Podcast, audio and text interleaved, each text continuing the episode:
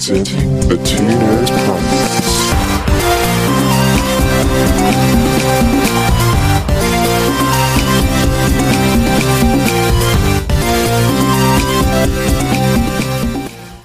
Hello and welcome to Two Nerds Podcast, a podcast where two nerds talk about nerdy things. Today I'm joined by Jackson from the Glas Studios, and we're going to be talking Star Wars stuff.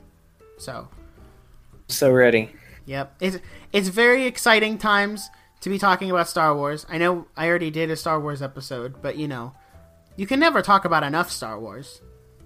Oh, no, I mean, I listen to your Star Wars podcast when flying over like these beautiful mountains in um I don't know, it Oh, never mind. Cut that out. It makes me sound stupid. I can't remember where I was flying over. Wyoming. I was flying over Wyoming. Anyway. Okay, well, before we jump into things, Jackson, would you like to introduce yourself a little bit? I don't know if I said that already. Yes. Well, I um, I'm I've been making videos for about eight years now.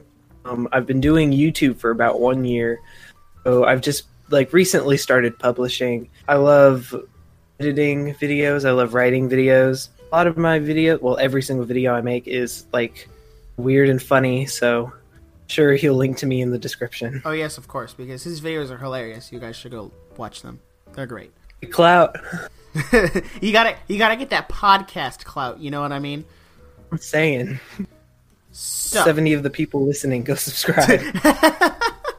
so the first thing I have on the little note here is Mandalorian season one because it was it was kind of highly like it was highly anticipated once the trailers and stuff came out. And everybody was like, eh, a live action Star Wars show. I don't know about that. Yeah, and then it turned out to be really good, or at least I think it was really good. I don't know where you stand on that. That's kind of I I loved it. I thought like when- when will Jon Favreau like make something not good? exactly. Because I mean, made Elf the ultimate fighting champion and Friends. Now the Mandalorian. Like where where does it end with this guy? The Lion King live action remake. That's the only Uh, thing. That's the only thing that Jon Favreau did that I will openly admit was bad. Oh, I hate that movie. It's so ugh, not not to get distracted from Star Wars, but it is so unoriginal and uncreative, and just basically a shot for shot remake of the animated movie, and that's like really good animation and like worse voice actors. yeah. It's just So That's over. Ugh. okay, back to the Mandalorian. I thought it. So obviously, I was really hyped for it. I w- back when the trailer came out at Star Wars Celebration last year, someone like leaked it onto the internet, and I watched this, you know, pirated version of the trailer from someone's like really like crooked phone and I watched the trailer and I was like, "Wow, this looks like it's going to be really good." And then the official trailer came out and I watched it, you know, in high quality and all that. And I was like, "Whoa." Oh, Whoa, we got some A plus Star Wars content on our hands here. they did they actually show Baby Yoda in the trailer though, or was that like a big reveal when the show came out? No, from what I've heard, and and this is the same reason as to why we're like just now getting Baby Yoda merch is because they kept it very under wraps that this that Baby Yoda was like the main antithesis of the mm. entire season. got my for Christmas last year. I wanted to get my dad these magnets with Baby Yoda on them. I couldn't like I wanted to get something Mandalorian, and so I went on Shutterfly and then got pictures off Google, and then I made him these Dang. magnets. Made My own bootleg Mandalorian merch. Don't tell Disney; they'll come after you. They're already coming after me. It's okay. the the first piece of Mandalorian merch I got at its earliest was in December, and I got a Mandalorian phone case while I was at Disney, Ooh, which well, it was at Disney. All the all the good stuff comes out at Disney first. that is true. But note to self: I will never buy a phone case at Disney again. That's a lie, but I, I try to tell myself that I won't because they're so expensive. Oh, I mean, not to self promote. In my latest video, we calculated that with a trillion dollars, you could buy Disney World nine times. so it is very expensive. Yes. Wait, with how much money? Trillion dollars. Oh, Jeff Bezos can do that. He's Oh, like absolutely. he's like on track to be the world's first trillionaire. like 2026. Yep. Gonna buy Disney World and open 10 more. We got to get one on every continent where there's not one already. Absolutely. Absolutely. We got to The get African African Disneyland. But like this is like not really Star Wars related, but like my problem with Disney World is it's like no, it's not real. Like if we could have like Disney World in those countries where it was like actually part of the, like you know showed showed the culture, and that would be really cool. Yeah, I agree. Kind of like Epcot World Showcase, but actually in the countries they're supposed to be in. I agree. I think that would be really cool. Or you could just go to the countries, honestly. Yeah, that, Like- that that's true. You could just, you know, instead of going to Japan and Epcot, you could just go to, you know, Japan. you could just go to It is a country. It's a real country. It's not something they made up. Epcot is so cool. I wish the world was real. Oh man. Ugh, if only the world was real. I got I'm wearing my Mandalorian shirt right now. I I, I wish I had a. Mandalorian shirt. As it's just the Mandalorian and Baby Yoda on it, and it says the Mandalorian. Super simple. I got it at Target. It was like I don't know. I don't know like when. I think I got it around December, and everyone was like, "Whoa, bootleg merch!" I was like, "No, it was at Target." When, when when there was like no Mandalorian merch out whatsoever, and you had some, everybody was like, "Whoa, you're so cool! Whoa. You have Mandalorian merch." Mm-hmm. I was really Yeah. shocked that. Well, I guess Disney had no reason to have like Baby Yoda merch at the ready because they didn't think he was gonna be such a huge thing. They were just kind of like people are gonna be like, "Oh yeah, Baby Yoda, he kind of cute." Not like, Ooh. "Oh my Well, gosh, like- Baby Yoda, so cute." like the news stories in January were, "Have you seen the news? There is a baby Yoda." there is a baby Yoda. Basically, the only positive news to come out of 2020. So, yeah, I think so. The, one of the reasons I love The Mandalorian so much is because it's got a lot of my favorite, like, filmmakers and directors working hmm. on it. Like, I love Dave Filoni, who did, I think he co wrote the entire first season with Jon Favreau and then he directed a couple of his own episodes, which I'm probably a little biased because The Clone Wars is my favorite show of all time. So, but no, Yeah. I think Dave Filoni is definitely he's really good at what he does, and so is Jon Favreau, and so are all the other directors on The Mandalorian. it was just such like the whole thing came together so well because everyone like did such a good job Right. like i can't i can't pinpoint one thing about the mandalorian that i don't like i'll probably prove myself wrong here in a few minutes Yeah, yeah. No, I, I was trying to think like, what don't I like about the Mandalorian? There were there were a couple. I don't know. I guess there were a couple points that I didn't like. Like I wasn't a huge fan of the Force healing in whatever episode that was in. I think it was episode seven. And I get it I've it. only seen only seen all the episodes once so don't ask Yeah, me about me too. specifics Like, Or- oh, the wait, no. force healing thing is I have seen all the episodes twice because uh, when I was in when I was in Florida in January, I went to a friend's house and we binge watched the entirety of season one in one day oh, because he hadn't seen it So- yet. it's so good on the first watch through Yeah. When when oh, it was so much fun to watch week to week, especially like episode seven when they left you with that cli- that cliffhanger. You're Oh, like, the anticipation like not it wasn't like was just like you would go places and talk about it and then you'd get on social media and it was like what's gonna happen and then like the speculation and then like if you didn't watch it the day it came out the whole thing would get spoiled exactly. It was like you had to jump on it as soon as it came out and watch it, otherwise someone's gonna spoil it for you. so like it came out on which is annoying i hate it that people will spoil it Yeah, yeah. I got, I got. I, we're gonna get into it eventually, but I got Rise of Skywalker spoiled for me back in October oh when the leaks came out. Yeah, the very end of the movie got spoiled. and I was so mad. how do leaks come out like how does that happen Uh, it was it was like one of those really bad pirated screenshots where like someone took their phone and took a picture of it and uploaded it to the internet. I don't know why they would do that, but people you are just to be trolls one of my friends the the day before Endgame came out. He sent me a he sent me a Reddit post that was like uh You've seen Endgame, right? Oh yeah, Okay, okay. Just making sure. I like to cover all my bases before I before I Oh, you know I just shout out Endgame spoilers. just like I got this spoiled, and I'm like, what the heck? yeah. It's been like it's been like almost a year since the movie came out, but And like anyone who hasn't seen it is probably never gonna see it. exactly they don't care enough to see it. But yeah, the day before Endgame came out, uh, he sent me a Reddit post. It was like uh, Iron Man dies in Endgame, lol. And I was like, no, no, no, no, that's got to be fake. And then when it happened, Uh. I didn't, I didn't feel it as like as much emotionally because I was like, oh, this is coming, and all Oh. the all the points are lining up. Yep, and there he goes. It's like they make the movie and they like so much work goes into like composition and storyboarding and like just the story and the script, everything to like give you the most emotional impact. And then you're just gonna someone else spoil that on the internet a day before it comes out. Then it's gone like by some random guy that thinks it's funny. That's that's not cool. Like, cool. Don't I- okay, spoil. This is I can PSA. understand. I can understand doing like posting spoilers the day the movie comes out. Yeah, once the movie is officially out, it's every man for himself on protecting yourself from Yeah. spoilers. If you like if you don't want spoilers, you just gotta like get off. Like Yeah. don't When Infinity War came out, I had to hide from social media for like a week because it came out. I think it came out early in Europe, so people were posting spoilers and stuff from Europe, and I had to like drop off of social media all week.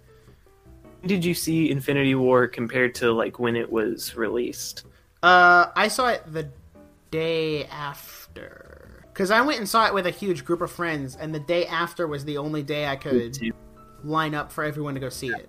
We, we saw it with some friends on um like the pre-release the night before. Oh, It was like I I cannot trade that experience for anything because like the level of excitement of the theater literally full of people is like unmatched. I get Yeah. goosebumps. I literally have goosebumps right now thinking about it.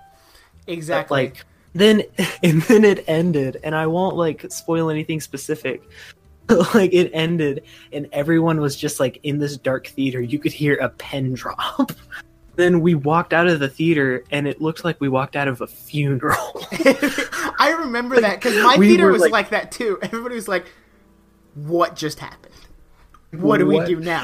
like people um like seeing the next showing are like super excited and everyone is just like Just coming out of it like so their- depressed, they're like, "Oh no." like wiping their tears with their captain america t-shirt Yeah, Oh, I would I would never uh so I saw so the only movies I've seen that I had like an intense crowd reaction on opening day, I saw Infinity War, Endgame, and The Last Jedi. When I saw The Last Jedi, everybody was excited about it, and everything they saw in the movie, they were like, "Whoa, this is so cool!" And then now we're like two years almost from when it came out, and everybody's like, "Oh my god, it's the worst Star Wars movie ever." It is so I don't know. I don't know where the polarizing contrast came from. Like, oh, this is the best, and now everybody's like, oh, it's the worst. It was So- because it was like first experience where it's like, oh, cool movie, and then like upon further realization, Yeah, saw um Force Awakens. I think it was like the day after it came out. We stood in line at like seven in the morning to see it, and it was cold because it was December, yeah, and it was like, it sounds terrible, but it's so much fun. And like we saw it, and like it was the first Star Wars movie that came out in like what thirty years. Well, no, because the prequels came out Cool. in the early 2000s. Oh, I didn't, I didn't think about that. But it, those it, were had been 10 like, years. it was still 10 years and the prequels weren't well received so they were Yeah. hoping to get some redemption so like the when the first text comes on where it's like ah, like the audience just like roars Yep. it's like that's the reason i don't want movie theaters to ever shut down because like nothing can top that experience Exactly. Like watching a movie in your room, you know, if you have like a complicated sound system or whatever, that's cool. But it's not the same as like sitting in a movie theater, you know, the Thursday night before it officially opens.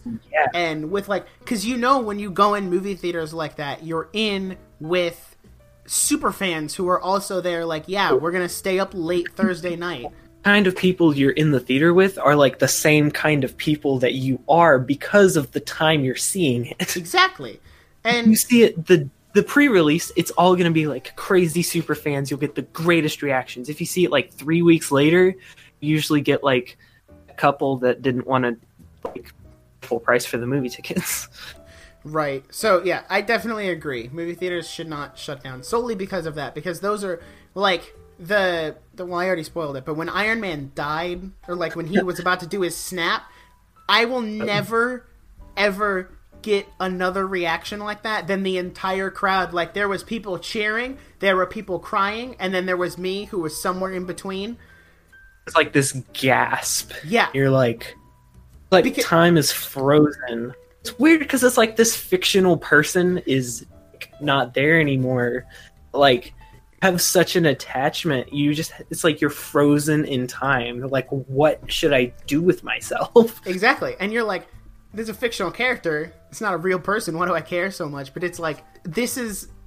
I mean, in the case of the MCU, this is something that's been built up over 22 movies, 11 years. yeah. Like, this is Then there's something people they that- really worked at. People that hated on Endgame, and I'm like, they did a phenomenal job for what it was.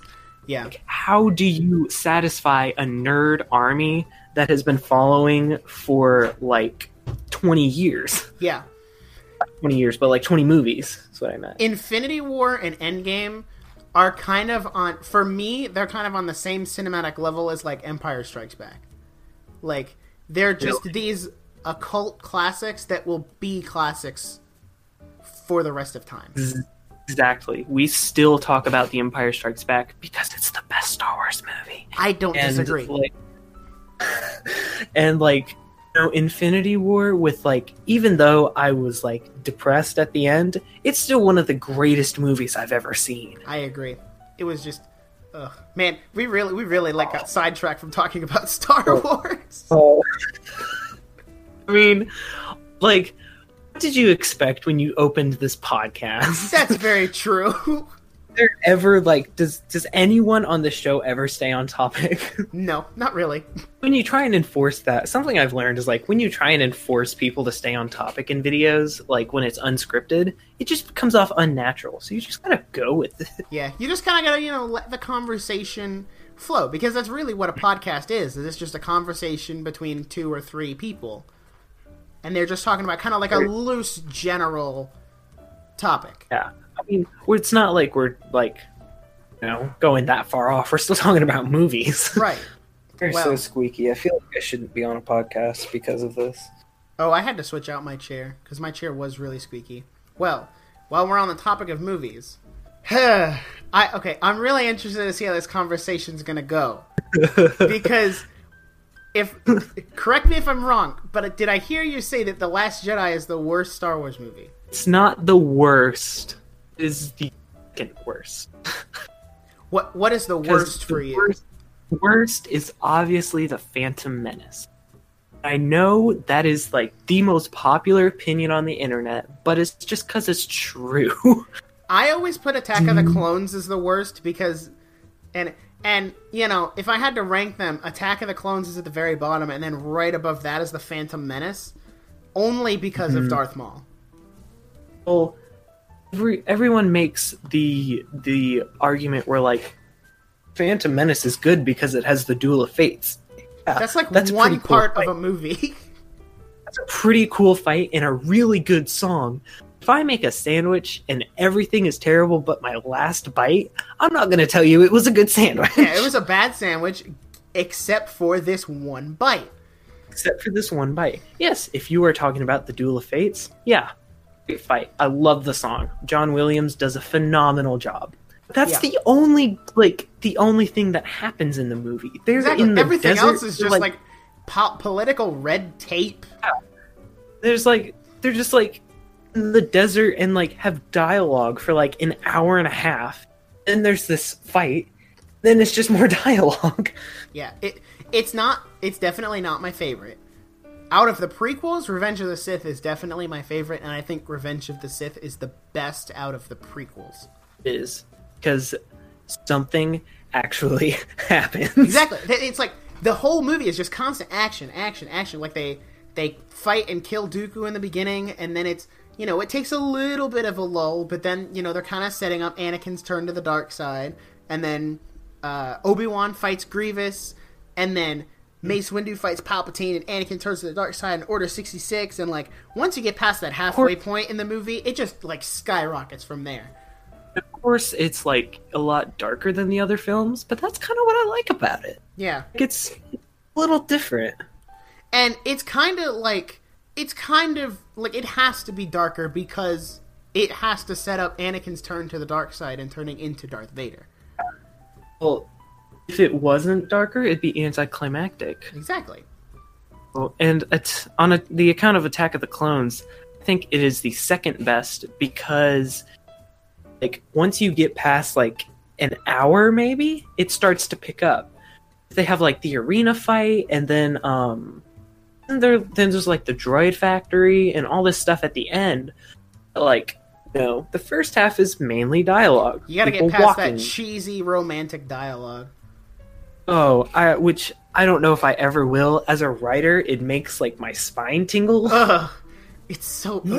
I don't like sand. It's coarse and rough. And yeah, nobody cares, Anakin. Nobody cares. Well, in another, but in like a sense, it's brilliant because Anakin is like this angsty, weird teen. Like says stupid crap. Like George Lucas somehow makes it so bad that it's kind of good. it's well. Then he's like, "I was haunted by the kiss you'd have never given me." It's so it's so angsty. and it's like or like Ewan McGregor that has to like interact with these lifeless CGIs like Hayden Christensen, and then sorry that was mean. But it was no, good. it's so. Hayden Christensen is like he's kind of eh in Attack of the Clones, and then he really is like really good in Episode Three. he's so- terrible in he's not good in the second episode, and then the third he's like this really great actor. I don't know if they like got him some lessons in between or like what. okay, listen. If you're gonna keep playing Anakin, you gotta get some acting lessons. Okay. He has like that um the classic Lego haircut. Oh yeah. Like the Lo- like Lloyd's original haircut, but Yeah. brown, and like a total dork right now. But I don't care. I think they gave him uh, not not to nerd out about Legos for a minute, but I think they gave him a new haircut that's like slightly more accurate. Or maybe they maybe there is a hairpiece that people use now that's a little bit more uh, accurate to his Revenge of the Sith hair. I thought the original was like most accurate of like the like all of most of the like the hairs in any of like the branded sets. I thought that one was probably the most accurate. Yeah, I agree. So the, the so the general consensus on the prequels for us is it's kind of a little mixed. Like there's good stuff in there and there's bad stuff in there. How do you feel about the original trilogy?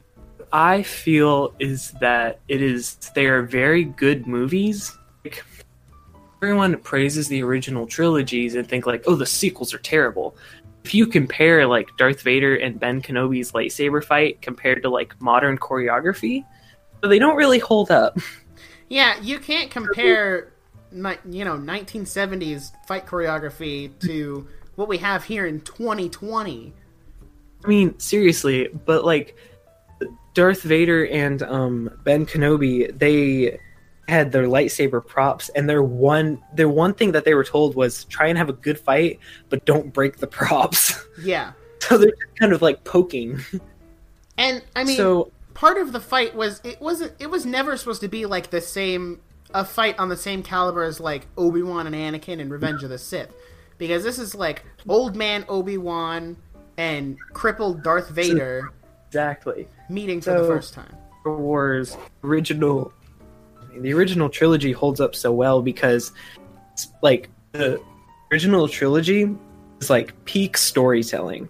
Yes, is I agree. so good and so consistent and so like it wraps up beautifully and the effects they used were so practical they will never go out of date Exactly. Like you can go back and watch Empire Strikes Back today, and it still looks great. Like george lucas's like use of practical effects where he has like a real at-at but it's tiny like that's amazing That's why this like the um the prequels have like this really weird like 2000 CGI like Shark Boy Lava Girl stuff. Exactly. And it, it and now it looks really off-putting because CGI has advanced so much in, you know, the 10 12 years since those came out.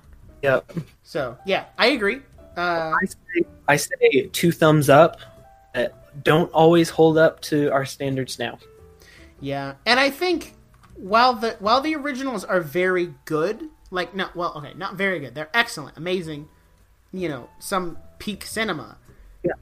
I think Star Wars fans use them as a comparison tool too much.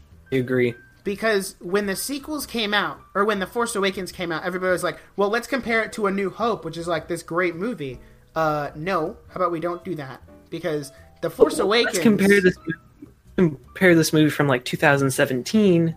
This movie from like 1976. which one are you talking when about a new out? hope a new hope was 77 87. i think I know, It was the year my dad was born, so I feel feel like I should know. alexa when did star wars a new hope come out i want to say it was may 25th The film Star 1977 Wars, Episode 4, A New Hope was released about 43 years ago on May 25th, 1977. yes i was right Oh, I was close. I was so close. yeah Just so professional. Yep, yep. I have to ask my I have to ask my Alexa for help. We we got all the information before we started.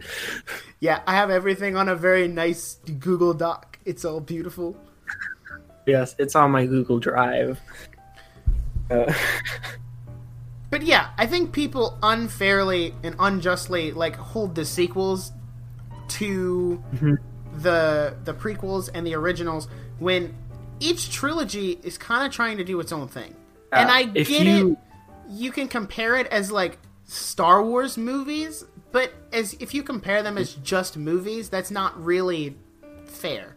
like my problem with movies like The Phantom Menace, where people are like, "Oh, you have to have it in the full context." I'm like, "There's the full context. I don't like it because it like messes up the original trilogy with like midichlorians and stuff." Yeah, which Then which like, midichlorians never referenced again after the prequels. no, oh, that's why I hate it. Then like they're like, "Oh, just look at it as a movie." It's a movie. It's horrible Yeah, it's storytelling. still still Terribly terrible as a movie. It's just like Alone, it is like one of the worst structured movies I've ever seen. It's not as bad as um, Wrinkle in Time. Definitely not. I don't know if you saw that. It came out a few years ago. No, I never got around to watching that one. Um, it's it's on Disney Plus if you want like a good laugh because it has like it has Oprah Winfrey and oh, Mindy I remember Kaling, that. Reese Witherspoon. But um, Oprah is giant the entire time. She's like the size of a building. It's really Wow. weird. And then Mindy Kaling is in it, but she like only speaks in quotes, so it's like a complete waste of her comedic talents. That's another movie. Yeah, that. th- oh boy, I never saw it because it's um, I never saw it because it just never popped up on my radar to be like, oh, I need to you know watch this movie. That cool of a movie. Yeah. so before we talk about the sequel trilogy, which I feel like you and I are going to be very differing Ooh. on. this is the day that I was never invited back. How do you feel about the other two Disney Star Wars movies being Rogue One and Solo? Rogue One and Solo. I saw um I saw about half of Solo and I wasn't a huge fan. I don't know if I can give like a full opinion because I didn't see the whole thing. I can give half of an opinion. So I think that it could have been better and I don't think it was necessary. Did we really need to know all of this stuff about Han Solo? Like, cares? No, I I think Solo is a good. I like. Okay, I love the concept of Solo, like getting back to the you know the Star Wars space western, you know Oh yeah. cowboys and that kind of thing. Lando, Lando from Solo gives off like space. I love childish Gambino's. Oh. Uh, Donald Glover does like such a good job. yes, I love his portrayal of Lando, and I hope they do more with that. Be it a Lando Hmm. movie or a spin-off show, I don't know. I want more Donald Glover Lando. Short film, I, I don't care. Like a YouTube skit, I don't care. Yeah. like something. As My favorite the, character in Community. Oh. as for the rest of Solo, it was kind of hit or miss for me. So, and and the one thing that really kind of bothered me about Solo, uh, I know you haven't seen any of the Clone Wars, um, so No. I guess spoilers. It's but okay to talk about it though. It's not. uh, so Darth Maul comes back in the Clone Wars, and if you okay, if you didn't watch the Clone Wars at all and you just watched the movies, the last time aside from Solo when you see Darth Maul is you know he gets cut in half, and then by the time you get to Solo, Darth Maul just kind of shows up again. You're like, hold on a second, I thought he was dead.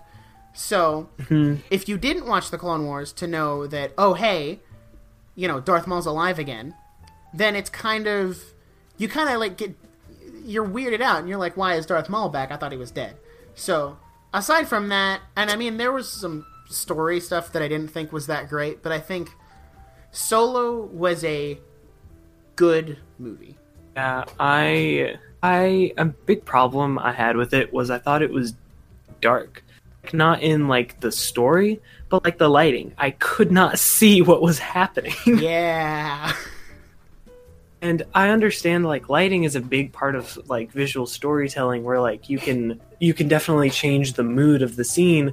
Like can't see right. It, it was just to a point where like what's going on on the screen? I can't what's happening. I like, can't see. I don't know. I really Chewbacca is like my favorite Star Wars character. And so like seeing him was really cool because you don't really get to see a lot of Chewbacca in action in some of the other movies. Right. So I really liked that. But it was just like what's the point?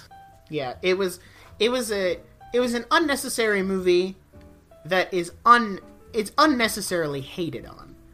Like Hmm. I think your criticisms are fair. I'm not going to deny that because everyone you know has their right to an opinion and you know to criticize.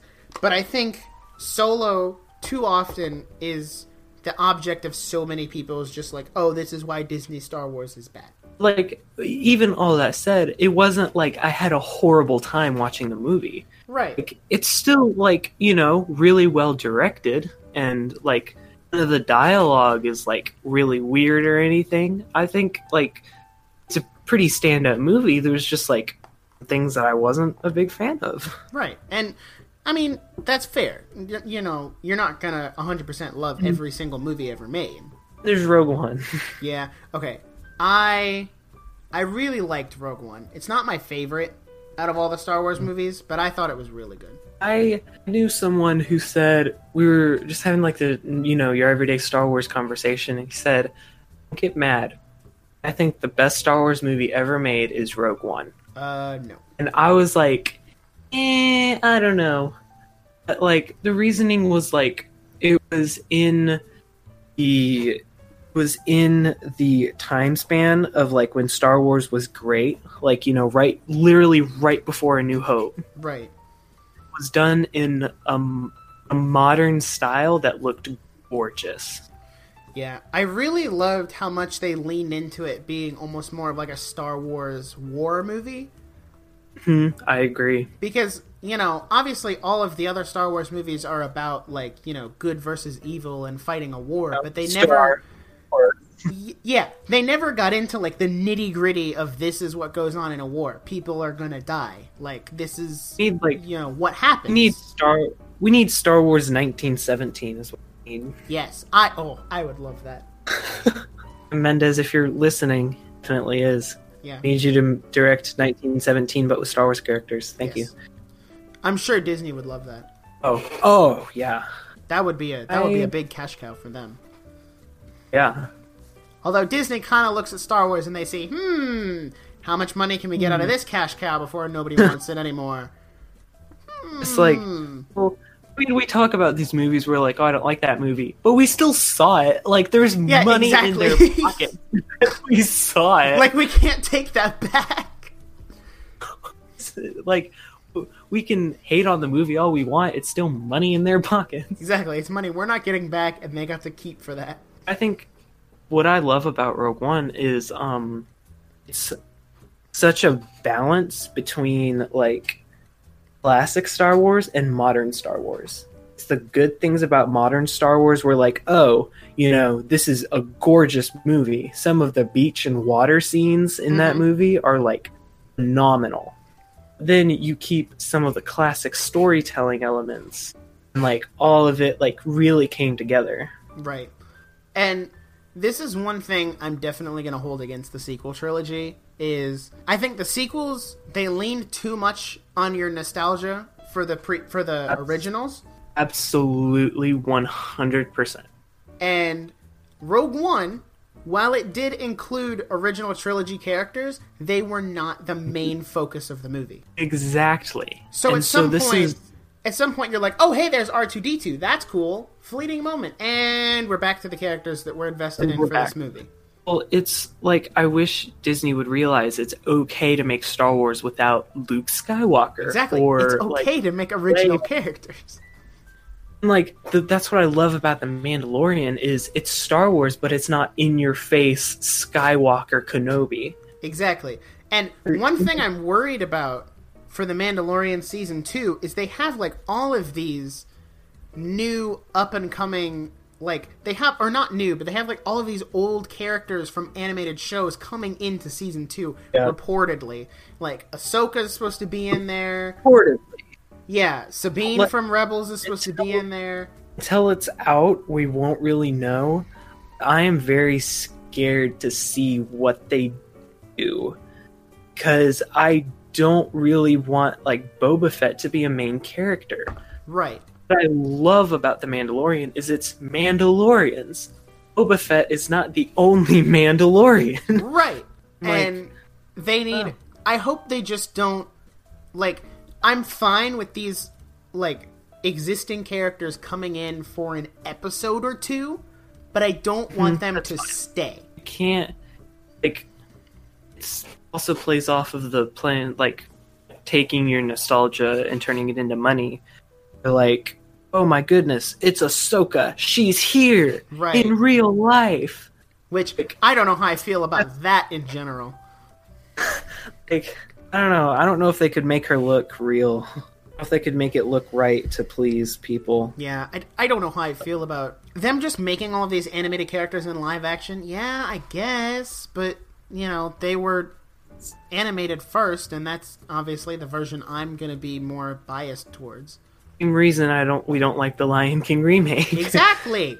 you you can't remake the same content and then expect people to be like flood in and love it like they used to. right. Um, a big thing that happens in movies and TV shows is they take the aspect of the show and make it and treat it like it's a plot.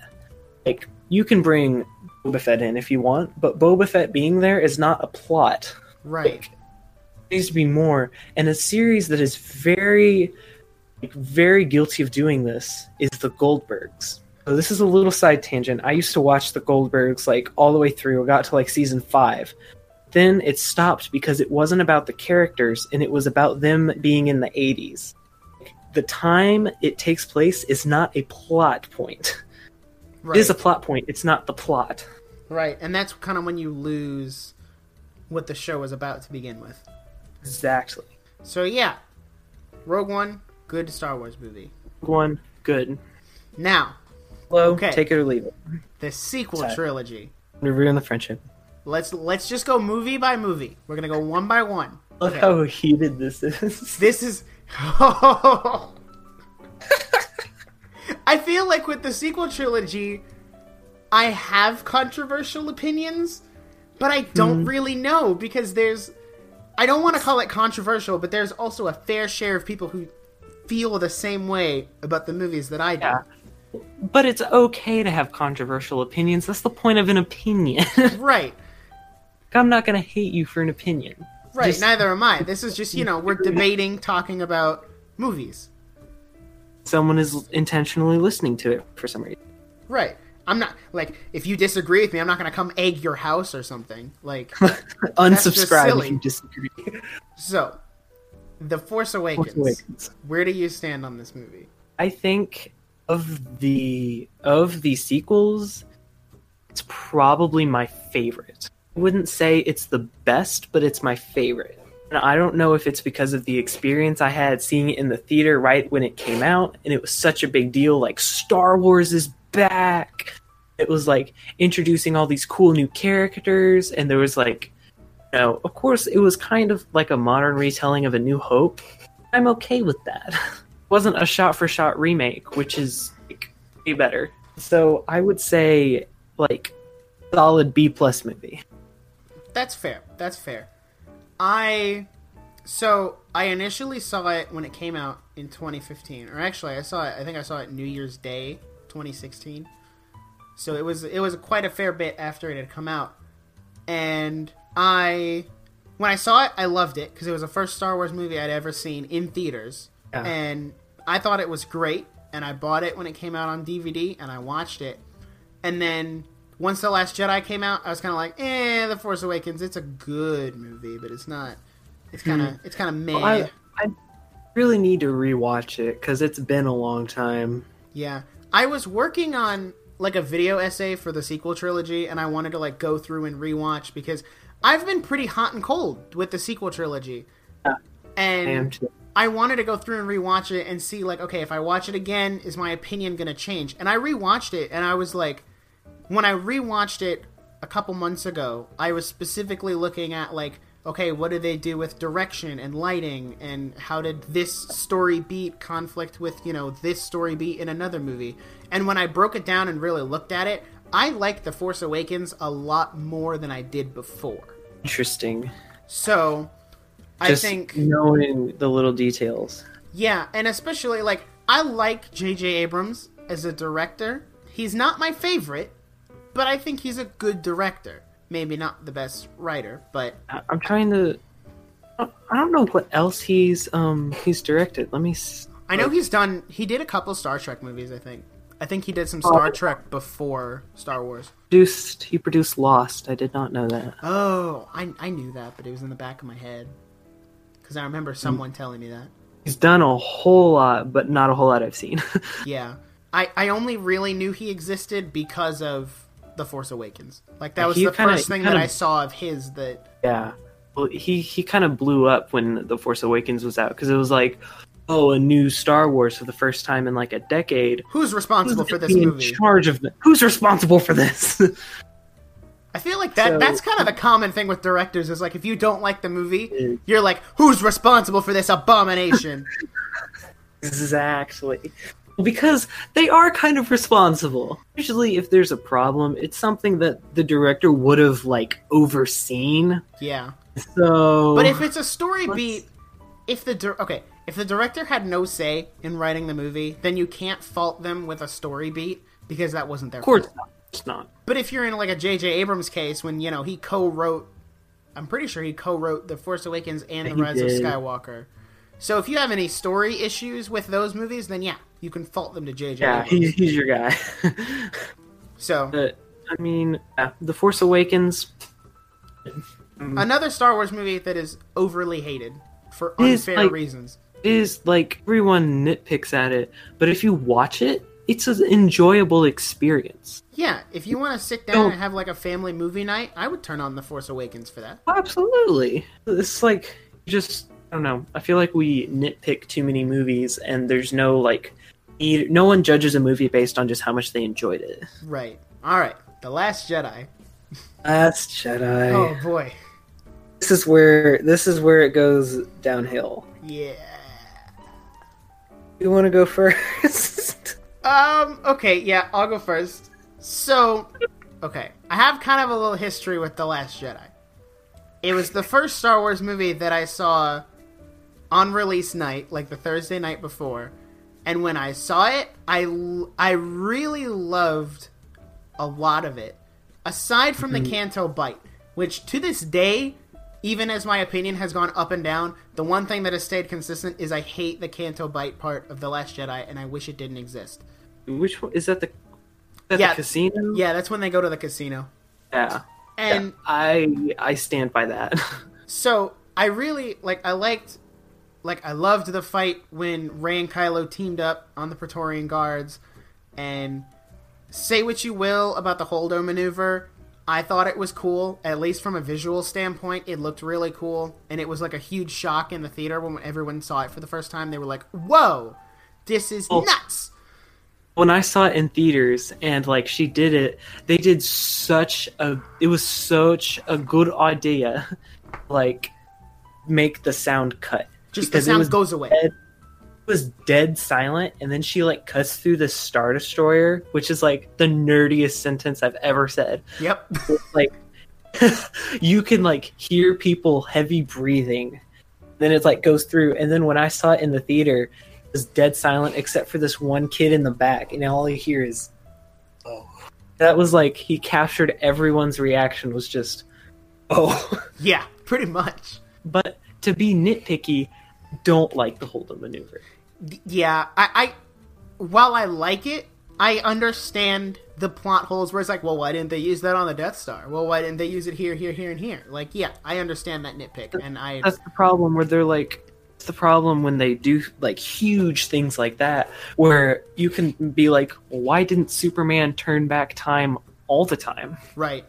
like why didn't they do that all the time Or let's like, not and I guess this not- is a little head ahead, but you know, force healing from the Rise of Skywalker. Like, well, why didn't Obi Wan force heal Qui Gon? Or that's it's true we're like they problem with these universes that like have been going for so long is to introduce new things creates plot holes right, like the Mandalorian is brand spanking new, and they introduce force healing, and then they used it in Rise of Skywalker, and you're like, there was this all along during like, no Order sixty six. Why isn't Qui Gon still alive? Why Exactly. like I couldn't like you'd think the Emperor would be able to heal Anakin to the Right. point where he didn't have a robot suit. Like, wh- where was this?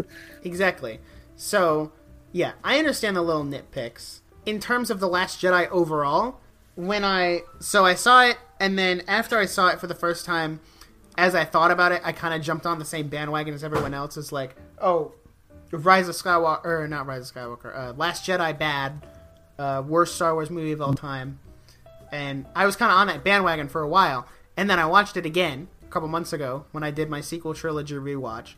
And I personally, I think it's the best movie out of the sequel trilogy. Really? And, yeah, I know that's kind of controversial because everybody's like, "Well, it stands out the most," and I'm like, oh. "Yeah, that's true. I- appreciate that opinion. It's like, I mean, being the best sequel, but being the best movie in the sequel trilogy. Man, that's, that's not really an accomplishment. hard. It's not. That's not that hard. But I, my problem with the Last Jedi is I I had this problem when I saw it in the theater. Usually, don't have these problems until I like watch it at home. I like had this in my head during the theater. I hate the way it's directed. Really? I I just hate the way it looks. I feel like Rey is always like super far away or in like a tripod shot all the time. I feel so disconnected. That's a fair point. And I feel I really don't like what they did with Luke. It kind of like spun what Luke was all about in the original trilogy and made him like this angry hermit. And it made me kind of like dislike Luke Skywalker. And I kind of forget like he plays he's so different in the sequels that like I forget like that's Luke Skywalker, you know, like I was gonna go to Tosche Station and get some power converters. Like that's the same guy. Right. Like the same whiny little kid from Tatooine is now an angry hermit. now a whiny old guy. Like Yeah. I I get that. And to go mhm. on like the the way it was directed, I don't know if it's I don't know if it's specifically the direction, but I think the cinematography in the movie, especially when you get to Crait, is some of my favorite out of like I Crait Crait is really good. I feel like like we judge these movies like because we've seen so many good things, but like where was that filmed? Like, what is Crait in real life? I think it's the. I th- I want to say it's the Salt Flats in Nevada. That's the only thing I could think of. awesome, and it's also the best map on Battlefront 2 Walker Yes, Soul. I want to yes. put that out there. Yes. Just saying, I wanted that out there. Uh, like, I like the end and Yeah. the um, kind of feel the way the way I feel about the Last Jedi is the way I feel about the Pacific Rim movies, where I'm like, oh, like if I go into it where I'm like, this, analyze the story and the visual and everything, I'm like, yeah, I'm not a huge fan. But if I'm just watching it, I'm like, that's cool. Yeah, that's yeah, I can understand that. And I mean, when I say best out of the sequel trilogy, not really an accomplishment because all the sequel movies have their fair share of issues. they all have their faults. Yeah. It's not it's not a bad movie by any stretch. It's still a good movie, but so I don't like a lot of the characters. yeah. Now, what I will Every- say, every- Rose is not my favorite character. And let me be clear, I'm not saying that because, you know, she's Asian or a female or whatever. I just didn't Oh. like the way she was written into the movie. It's purely I- on the faults of the writing. She got like she got so much unnecessary crap for that role, and it was the writer's fault. Exactly. It was not the actress's fault for what she had to do in that movie. The fact that in Rise of Skywalker they gave her such a smaller part makes me sad. J.J. Abrams This- literally wrote her out of the movie. Like, like understand how people didn't like her instead of just like writing her out they should have fixed it yeah, they should have done Should've, something like- completely like better with her. Like, imagine if Rose thing- got to go with everyone on that. You know, i think if she went on the journey i would have like learned to like her more right? because like i don't i have my opinions about her character because i never got to see any more of her Right. You get to see like this. Re- you got you get to see the scene in the beginning when her sister dies, and that's kind of the only thing you know about her is like, oh, that's her sister, and she's very sad, and she doesn't like slavery. But I don't think anyone likes slavery, so that's not really like a. It's not, it's not really a it's not character Meek. moment. if it's a you know con- opinion that is seen by the mm. general consensus as bad, and apparently her character gets her character gets more like in the comics and stuff. Like apparently the comics Really? show how her and her sister met Leia. Mm, I don't. I don't like what Disney's doing with their books and comics, where can't like I understand it's a huge story and you can't just like cram it all in. I would like to have like some kind of clue what's going on without reading three books before I see the movie. Exactly. I shouldn't have to do homework to see my movie. exactly. It's supposed to be fun.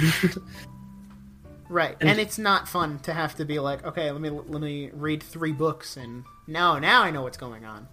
the beginning of The Last Jedi makes no sense if you didn't play Battlefront 2 because the campaign like sets it up. Oh yeah, that's true. That's true. Uh, I and then there's, like, the- I, I forget that Battlefront 2 has a campaign sometimes. Well, it was kind of short. You just played it and then it was over. Yeah. We can get to that later. I have feelings about the, the Battlefront 2 campaign. Me too. Me too. The code breaker in The Last Jedi, I hate him. Plot convenience. I like exactly. It's like, oh, we meet this random guy in jail. Has everything we could ever need. Exactly. Oh, It's no. such a plot He's with- Oh no, he's with the bad guys. Could have predicted this. Yeah, they kind of gave it away when he was like on the ship, and he's like, "Oh yeah, this guy that we stole the ship from, you know, he's selling to you know the Resistance and the First Order. Like he's kind of playing both sides." And when you know when you know he's okay with that, and he's like, "Well, it's all about the money." Yeah. Well, I don't Yeah. think anybody suspected that's where, or anybody Well, didn't suspect that's where it was going. They play it off like a big reveal, and you're like, uh, yeah. No, I actually I saw this coming like ten minutes ago. You know when you showed it to me. like, uh, yeah. When you showed it to me, How do you feel about Snoke dying? I was disappointed. No, I know he was like kind of explained in Rise of Skywalker, but like He's a was- clone. He's a clone. like whole thing in um the Force Awakens where he's like, Almighty Snoke, he can destroy the universe. And then he does. and he's just like slice. it gets outsmarted by Rey, who we still don't know a whole lot about. yeah, exactly. And it's just like I don't know. It was disappointing, and it really undid a lot of the like, anticipation that was built up in the Force Awakens. Yeah, I I can agree with that. I think the scene was really cool. I'll never get over seeing that in the theater when you know Kylo Ren just like stabs him through the chest and everybody goes, oh, "Whoa!" Oh, it's such a good. It's just like Pacific Rim. Oh, that's flips out. the- The only thing I can compare it to, where like if you overanalyze it, it's just like that fun. If you just like whoa, then it's amazing. Yeah, the common trend for me for the sequels is you kind of just got to turn your analytical brain off and be like, "Yep, I'm gonna watch a movie tonight uh, because I need We to have- see something fun." we have a similar curse where it's like you kind of learn about how movies are made and like how to make movies and all this. You're like, oh, that's wrong. Right. So like for someone who doesn't know any of that, you're like, oh, okay, it's a good movie. I like point out all these little things and it drives my family crazy. But Yeah. Same. well, like when we go to the movie theater, trailers will come on and I will like rate it on a scale of one to ten based on the trailer. Yeah, it's it's definitely a double edged sword because well, it is, you know, it's fun to break down a movie and be like, oh, this, this, this, and this is what makes it good. You're also like, this, this, We'll this, never this enjoy is what makes it bad. I will never enjoy a movie ever again. Exactly. Okay. So one more problem I had with The Last Jedi Oh, is they tried to make it funny and failed. yes, I I can agree with that. Star Wars movies have never been comedies. Well, Star Wars movies have been kind of funny in a way where there's like, oh, C3PO is scared, like, haha, Haha, very funny. not not like this is a joke Yes. Like, of a Marvel thing. well, when I say like they've never been comedies, I mean like they've never been like an Adam Sandler movie, which is meant Oh, to you know be funny and invoke haha reaction. Yeah. Where they tried so hard. Like like little like anticlimactic moments where like la- the um the Force Awakens comes out and she tries to hand Luke his lightsaber and it's like whoa then like two I years remember. later I remember waiting two years to find out what's Luke Like, gonna do with the lightsaber, years. and he just throws it over his happened? head. What was it? It like I see what they were kind of going for, where you were like, "Ha ha ha! I can't believe I waited for that." But it was more like frustrating for me. where Yeah, I was like, no, "You left me waiting for two years so he could throw it over his shoulder." if they came out back to back, then yeah, maybe I would be a little more okay with it. But I had Yeah. to wait two years speculating: is he gonna take it? Is he gonna Oh. turn it on? What's he gonna do? Dude, is he gonna like turn to the dark side right now? Exactly, and that's what is this? as much as I like the Last Jedi. That is one thing that I still just don't like. All right, Also, Chewbacca was my favorite, but he does nothing in the Last Jedi, and that bothers me. Thank you. okay, okay. Before Rise of Skywalker, though, how do you feel about Porgs? I am indifferent on the Porgs. Fair because. I I know that like there was lots of I think it was um um what's the word? It's the has a cereal puffins. That's what it is. Like, on the island they were filming, there were lots of puffins. Instead of it was much easier to create porgs in their place instead of editing them out. So I understand that, but I feel like they kind of touched on it too much, where it was like, look at this merch opportunity. Yeah, but that's been all Star Wars movies, though. Actually, D-O, D-O, and the Sith Troopers were the cash grab for the Rise of Skywalker. oh yeah, where they were like, and then you know, like um, both things that did like nothing in the movie. exactly. That's that's kind of the point of a merch cash grab.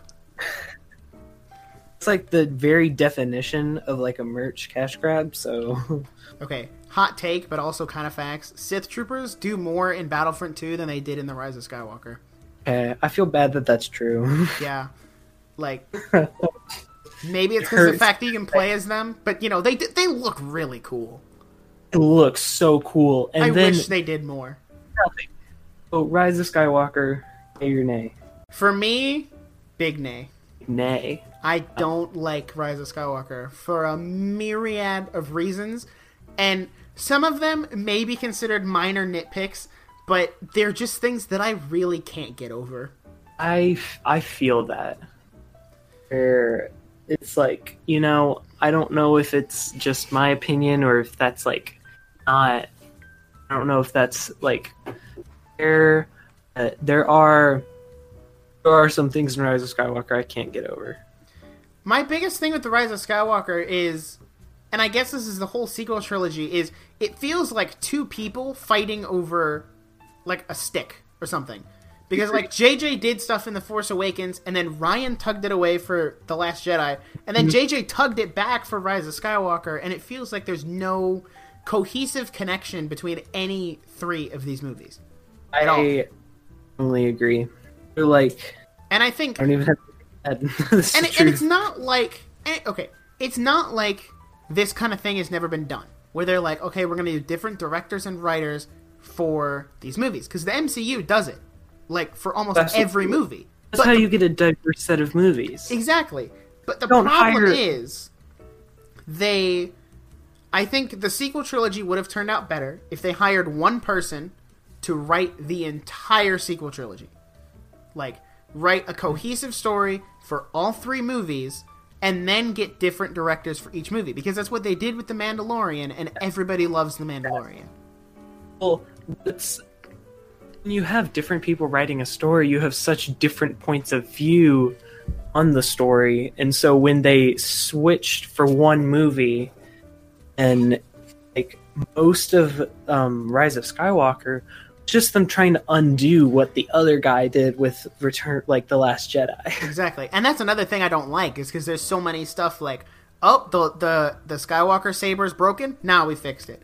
Kylo ren's mask is broken? Nah we fixed it. Snoke being dead? Nah he's just a clone. Like it felt like the, the whole movie was just like okay ryan did this so we need to fix this this this this this this this this this and this. And then oh we're out of time. Quick rush the plot exactly. forgot to It's add almost. Oh, ooh, sprinkle that in. Search opportunity, fake death, not actually alive, fake memory wipe, bring it back, do that. they're like they mm. okay Oh, it's so frustrating. one of my biggest points that I don't like about the Rise of Skywalker. Well, well, okay. My the two things I really don't like about this movie is that Palpatine came back and the fact that Rey was a Palpatine. Yes. I. I didn't like either of those. The whole question for like six years, okay? There were like two, there was a year in between each of the movies' release. Trilogy has been going on for six years. Right. The we've whole been question we've been on this for a long time. It's like, who is Rey? And the main theories were Kenobi or Skywalker. And then it was like, oh, she's Palpatine's granddaughter because Palpatine has kids. What?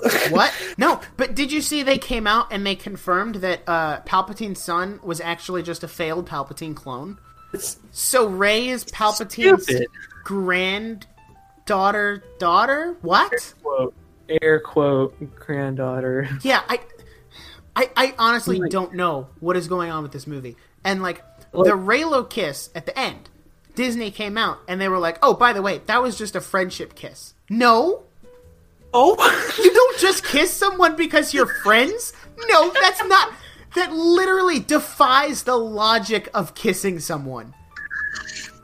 But they changed I mean- it because the fans were like, "Ew, I don't want that." it's just like, what were they thinking? They Yeah. were like, we're kind of like, ooh, like love interests, maybe like Rey and um, Finn. Or like, ooh, maybe Rey and Kylo Ren. But if Rey and Kylo Ren are related, that wouldn't work. So they could just like put her with Finn, and then like, oh, she's a Palpatine. Oh, they're both evil. They'll both go to the dark side. Oh no, now he's on the light side. Oh, now she's fighting the dark side. They're doing it together, just like they did in the last movie. So we've like changed nothing. Exactly. And I feel like Palpatine existing really negates like the emotional ending of Return of the Jedi. Because now you go back, you watch Return of the Jedi, and you're like, oh, Anakin or Vader killed Palpatine. That was the end of his arc, bringing balance to the Force. Now it's just Anakin threw Palpatine down a shaft, and somehow he survived, and now he's alive again. And Did he even say how he survived? uh, no. The only okay, the only line of dialogue explaining how he lived is, uh, I think I think Kylo Ren asks him like, "Well, aren't you dead?" And he's like, "The pa- the dark side of the Force is a pathway to many abilities. Some consider to be unnatural." And that's all they touch on it for the entire two and a half hour movie. You're like, how are you back? And he's like, magic. The dark side of the Force is a pathway Gosh. to many abilities. I am back because. And then uh, I wouldn't have a problem with Rey and Kylo being a thing if you know their relationship was actually built up at all.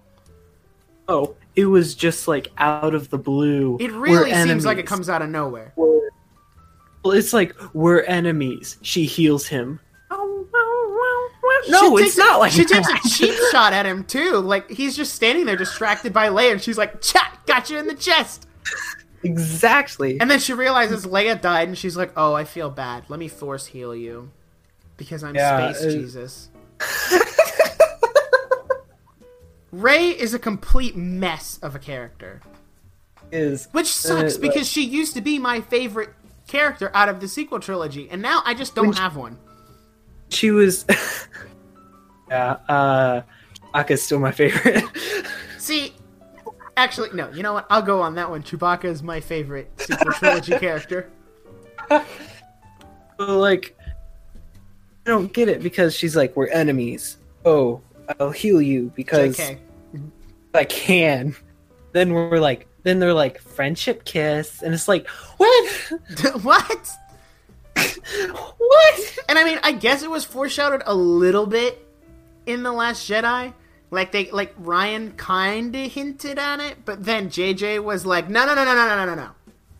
Rey Whoa, and Finn. Whoa, no, no. For the fir- for the first half of the movie, he's like Rey and Finn, and then about halfway through writing the script, he was like, "Hold on, but what about Rey and Kylo?" And everybody's like, "Great job, JJ. You are just full of brilliant uh, ideas.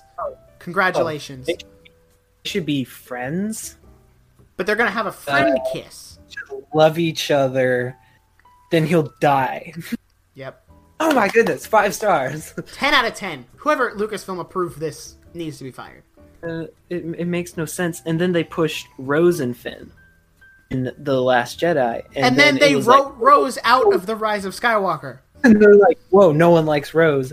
And can just scream Rey's name for the rest of the movie. That's literally the only thing Finn did this entire trilogy. Rey, Rey, Rey, Rey. Somebody put together a compilation of like every time Finn says Rey, and it's about 50% of his screen time. Oh my gosh.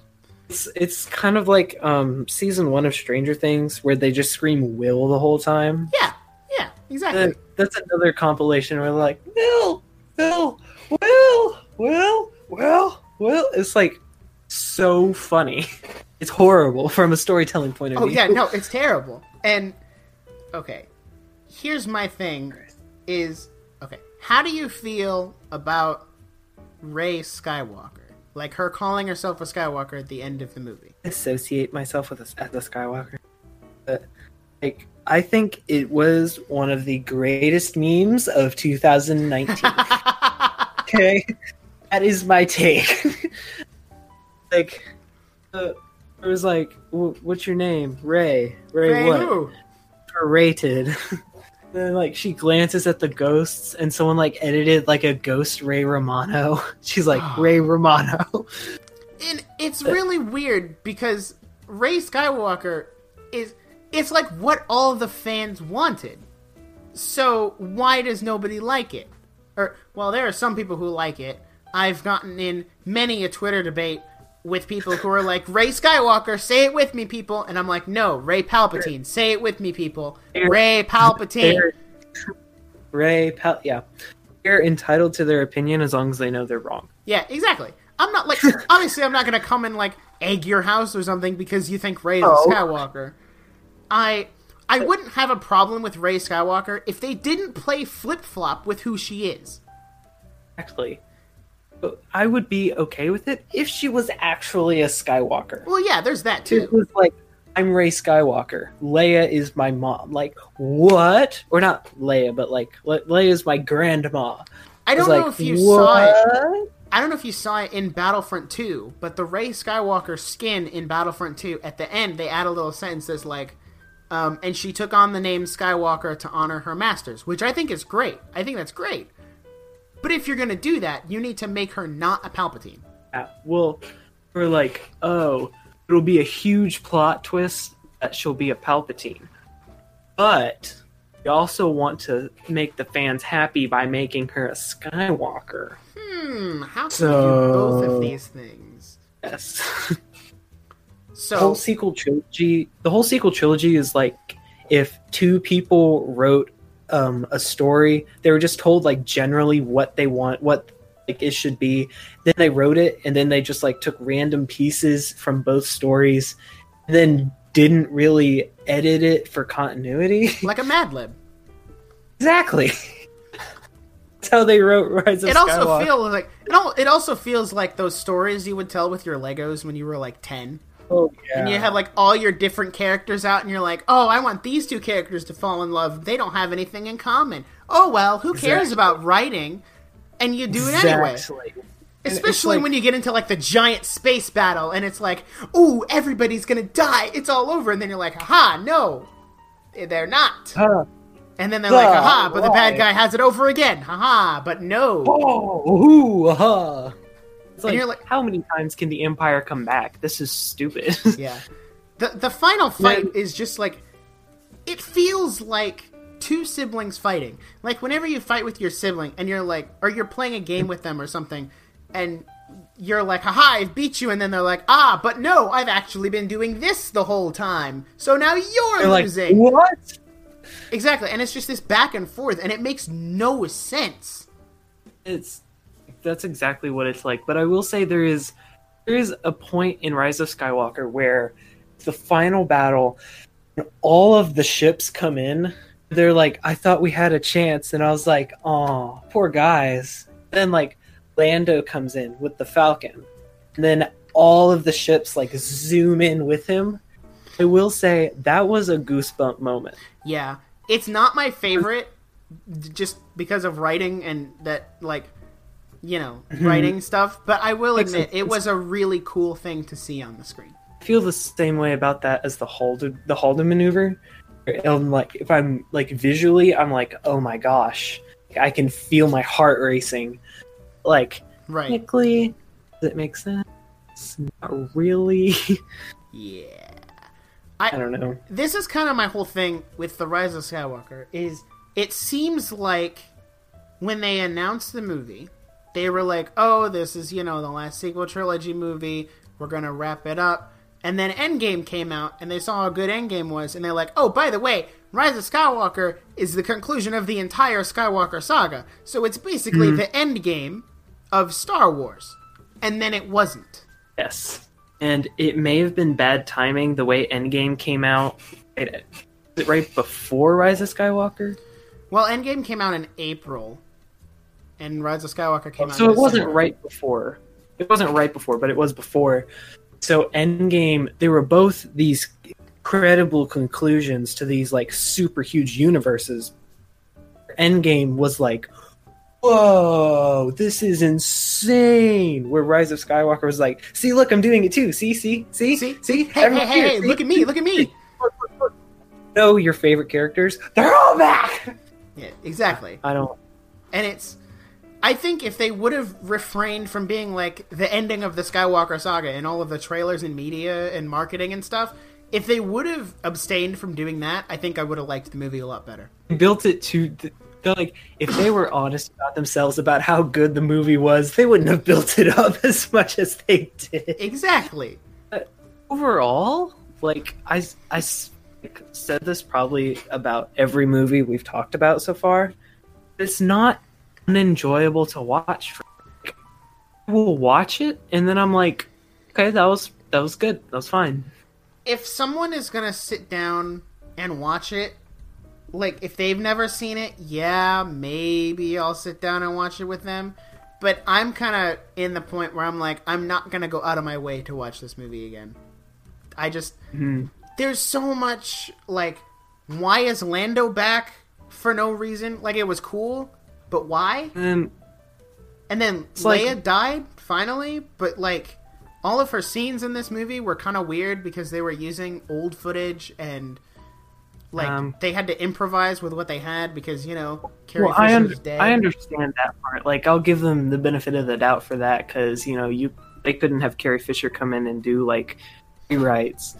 But also, if you just got it right the first time, Yeah, Carrie Fisher. Okay, or not Carrie Fisher. Uh, Leia should have died in the Last Jedi when she got sucked out into space, uh, uh, or she should have died in the Last Jedi because. And I mean, it sounds really bad. Like, oh, this character needs to die.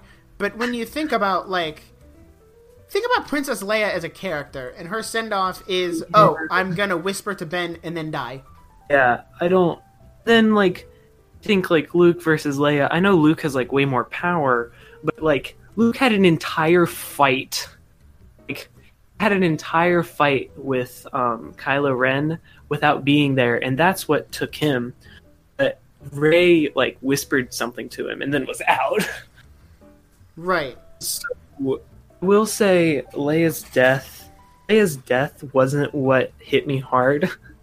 It was Chewbacca's reaction. Yes. Yes, That- hit me hard because you have to think about it. All of Chewbacca's old friends are dead now, All of it. except for Yeah, Lando. And, and I know, and and Lando aren't close. No, they're nowhere near as close as Chewie was with like Luke, Leia, and Han. I sound like like the president of the Chewbacca fan club or something, but that's just how I feel. And and I will say, thing, other thing I hate about Rise of Skywalker is the way they faked you out so many times. Ooh, I hate that. they're like they're like Chewbacca's gone and it was Rey's fault. Like, okay, I hate that he's gone because uh, he's my favorite character. They wanted your emotional reaction, but they didn't want to commit to the action. Exactly. And so like watched it the first time I watched it in theaters, she like used the lightning and I was like, "Whoa." And then it blew up. And if I didn't have a mouthful of soda, I probably would have audibly screamed. Yeah, I, the I sound I made was like was like an and then I swallowed. And so it was like, that's crazy. I can't believe they killed Chewbacca. And then like two minutes later, it You're like, was like, it just wasn't kidding." it wasn't even like an hour. It was like three minutes. Right. And like they no sense. never set up the fact that there were two transports on the planet. Like they mm. lead you to believe it's only one. It's another one of those instances where this sibling is like, "Oh no, I accidentally killed this character." And they're like, "Oh wait. Just kidding. There was another one here the whole time that I forgot about." Oops. it is like it is like you're just like playing with you you're playing with Legos and fighting with control. Exactly. You're just like my character killed your character. It's like, but my character resurrected. It's like it's like it's like a Calvin and Hobbes comic. like Can we can we get, can we talk about the fact that Kylo Ren died twice in this movie? yeah. He got ki- he got killed by Rey. Like he got straight stabbed to the chest. That man was dead. Oh. Oh, he was and then she healed him. And then she healed him. Why? Uh, I don't She like felt bad. Oh, I feel bad. And then like don't know if I want them like complain about them like not killing the character, but I'm like I don't want them to kill the character. Yeah, it, it's that double edged where you're like, oh, I really want them to keep stick to their decision. Then you're like, oh, but dang it, that means this character's gone. that means he's dead. Well, but it's also like I feel like so many movies and stories major plot points are characters' death. Like there's more you can do to like shock the audience, kill someone. Like, there's been I've seen some rumors around that they're gonna bring Tony Stark back to the MCU, and Shouldn't. I, yeah, I know. As much as I love Iron Man, he is one of my favorite characters in the MCU. I think he should stay dead. because if you bring him back, you undermine the emotional value that came from watching his sacrifice in Endgame. Exactly. If it was, if he came back, it would be like, well, what were those 22 movies for? Exactly. Did we earn? Did we earn from spending all that time watching these characters develop, then come to their final arc, only for them to start at the beginning? And I would feel like my time would be so wasted if he came back. Yeah, I agree. And I mean, people bring up the argument, well, they killed Peter Parker and they brought him back. Well, yeah, we all knew that all the dusted characters were going to come back anyway. We knew they weren't going to be y'all. killed. Uh, after the Infinity War came out, and I mean, we've been like spoilering it up, so I feel like it's okay Yeah, to say no, this. sp- spoilers. um, like everyone was like, "Oh my gosh, I can't believe they did that to all their characters," and I'm like, "Oh, coming back." Realize how terrible of a like corporate decision it would be to kill all of the characters from their last 22 movies and then have them not come back. Exactly. And even like some of those characters like Black Panther and the Guardians of the Galaxy, like those are basically the future of the MCU. You can't just kill those characters off. Even before Infinity War came out, they had like it was announced that they signed on for more movies. Which I think Guardians is dumb. Gal- You should not announce that at all. Oh, like- Especially if you're going to do something like that with Infinity War. They were like, Guardians of the Galaxy 3 is coming, and then they're like, bye, Star Lord. And everyone's like, oh my goodness, Star Lord. And then we're like, well, well, to be fair, Star they would have like had to do all that if Star Lord wasn't such a jerk. Exactly. so, what we've learned stick to your decisions. Yep. Your audience will feel cheated. And hire competent writers to write your trilogy. And don't let people fight over it. Because that's dumb. don't have um have JJ Abrams fill out the Mad Lib that um whatever the other guy's name wrote. The other guy who Um, wrote The Rise of J- Skywalker, I think it was Yeah, yeah. Chris Terrio? Which, by the so, way, don't know. m- other movies Chris Terrio is famous for writing is uh, Justice League and Batman vs. Superman. Mm, Movies that infamously do not stick to their decisions and are Well- just generally bad. everyone's like, "Oh, I'm a DC fan," and I'm like, "Oh, hi." Not all the DC like- movies are bad. Wonder Wonder mean- Woman and Shazam are the only two good DCEU movies. I I saw Wonder Woman in theaters and I really liked it. feel like they kind of flaunted Chris Pine a little. But And that always bothers me. But I mean, that's kind of the norm now. And um, I saw we got Shazam out of the red box. Like my my whole family watched it. We got like halfway through, but it was like really scary. Oh yeah, no, they bring like what is it? I think they bring out the seven deadly sins, and that's like Seven whoa, Deadly Sins. whoa, PG it's a little like intense. you see an R-rated Star Wars movie in the future? Mm, possibly if Disney got really bold. I think I think Star Wars is their franchise that they're gonna play it really safe. And I which which sucks because I want to see them make more innovations like The Mandalorian or even uh, Jedi Fallen Order, the game. Like the story in that was Oh, pretty good. game. Yeah, I really like Okay. Fallen Order. So, I wish they would stop being like, okay, we need to hold on to these characters that already exist, and we need to, you know, keep bringing them in. No, do something original, do something new. Already proved the Mandalorian. You don't have. To.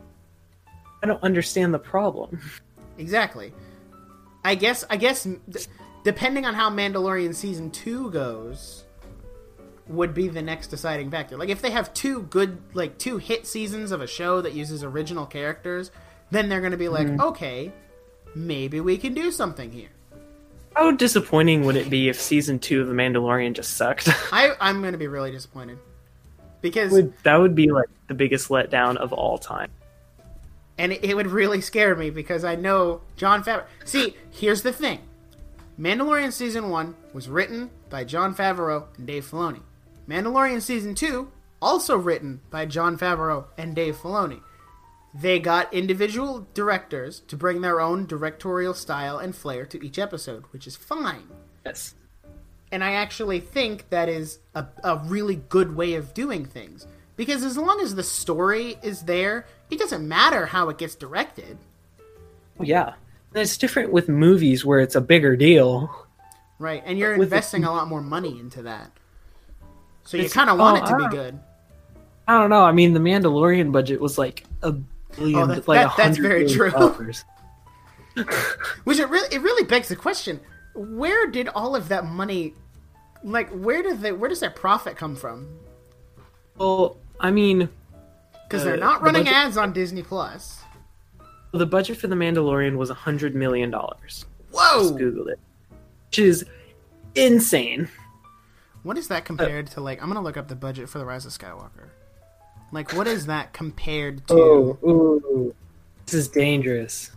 The Rise of Skywalker had two hundred and seventy-five million, And it was that bad? almost like almost three times the budget. Ooh, that's almost a quarter. Oh, What is that? Almost a quarter of a billion dollars? Yeah. Wow. Dang, they sunk a Uh, lot. Of, what was the box office for that movie? Because I know it, it did not do well in the box office at all. Rise of Skywalker. Yeah. box office is um if you call not well um a billion dollars Eh, I mean, i mean disney I mean, they they made their money back, but you also have to look like. I think it was the lowest performing out of all of the the sequel movies. it was i mean the force Yeah. awakens got 2 billion The Last. Jedi came in at 1.3, so it was right above Rise of Skywalker. rise of skywalker is 1.074 What did Rogue One make? oh, this is Rogue One made yeah. one one billion.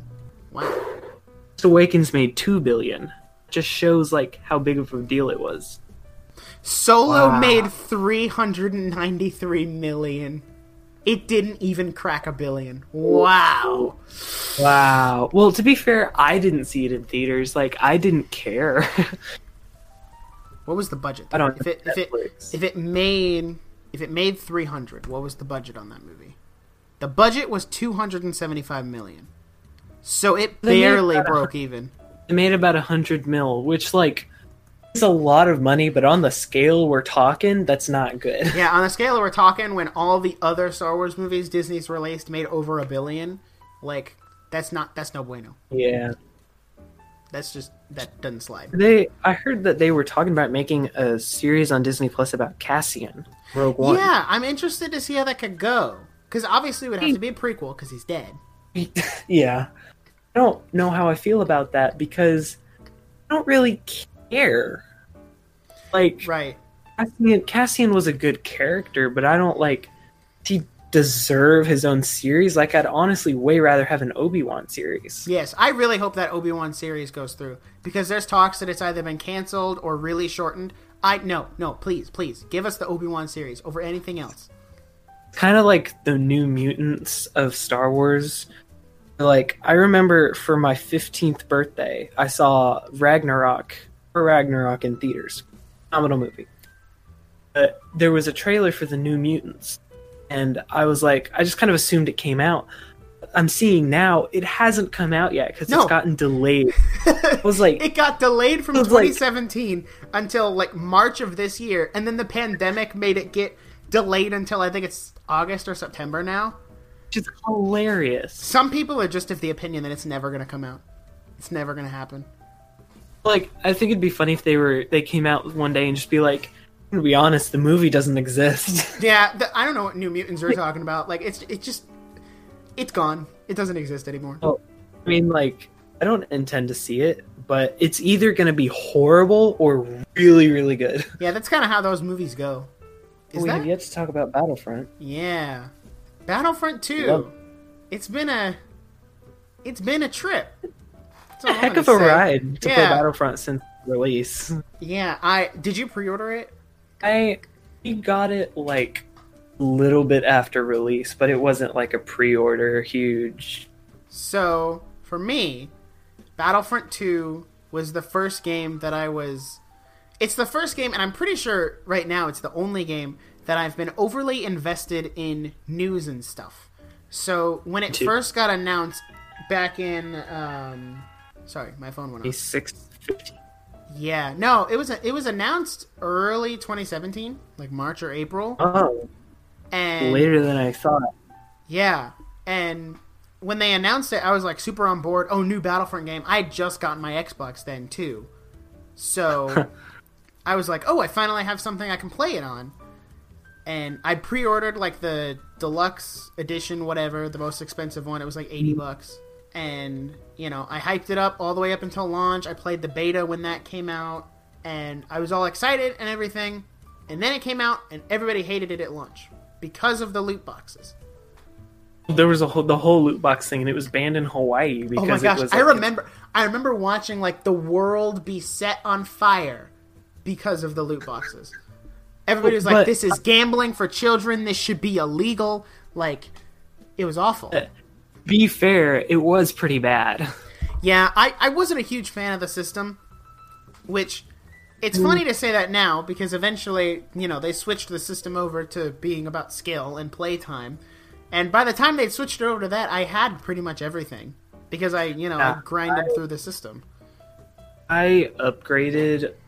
I think the first class I got really good at was the officer, and I got all my cards at max level. Then they changed the system, and I was like, okay, do I have to do this again? I kind of did, but not really. Then they changed it like another time, and again, and then I think they lost most of their players because it was just like too much. And then like once it's so sad that like it has it got such a bad rep upon release because it's such a good game now that it's done. Yeah, yeah. I I'm really I'm kind of sad it's done because I feel like there's definitely more they could add to it, especially like in the prequel and the sequel era. They could well maybe not in the sequel, but definitely in the prequel era, they could add more more heroes, more planets. There was more skins even. There was mm-hmm. more they could add and I feel like it kind of got cut short cuz nobody was buying it. If you really It- think about it, if you had already bought the game, so think about it, think about this from EA's point of view. If you were a consumer who already bought it from release back in November 2017, EA got none of my money between now and when I bought it back in 2017. I didn't pay for any cosmetics. I didn't buy any of the skins. I didn't pay for any loot boxes. Nothing. So they got no money from me aside from the $80 that I gave them when I initially bought it. Now think about how many other players were like me who spent no money on the game and they were just like, I want this skin, I'm gonna grind credits for it. Which is what I do. Me, I mean, I just Yeah, it's don't. I mean spend, I don't buy DLC. That's just not something I like to do. No, I usually don't because I don't like spending extra money on a game. And I mean, there's some games that I'll yeah, if you give me paid DLC, I'll buy it. Like, uh, did you ever play Battlefront 2015, the first one that EA made? Like one for the um like the Xbox One. Yeah, Well, okay, there's like the old Battlefronts for like the original PlayStation. Then um there's like Battlefront 2015 and that's probably one of my favorite games of all time. yeah. I played Have- Battlefront 2015 like nobody's business. Oh, I I was like I got to the point where I could use like a jump pack and a pulse cannon and then like snipe like no one's business. Me too. It was one of those jerks that would like you would like angrily message on Xbox Live like how dare you use like back to bomb all this Oh, amazing I had such stuff. a great loadout. Like I, I Oh. basically perfected that game.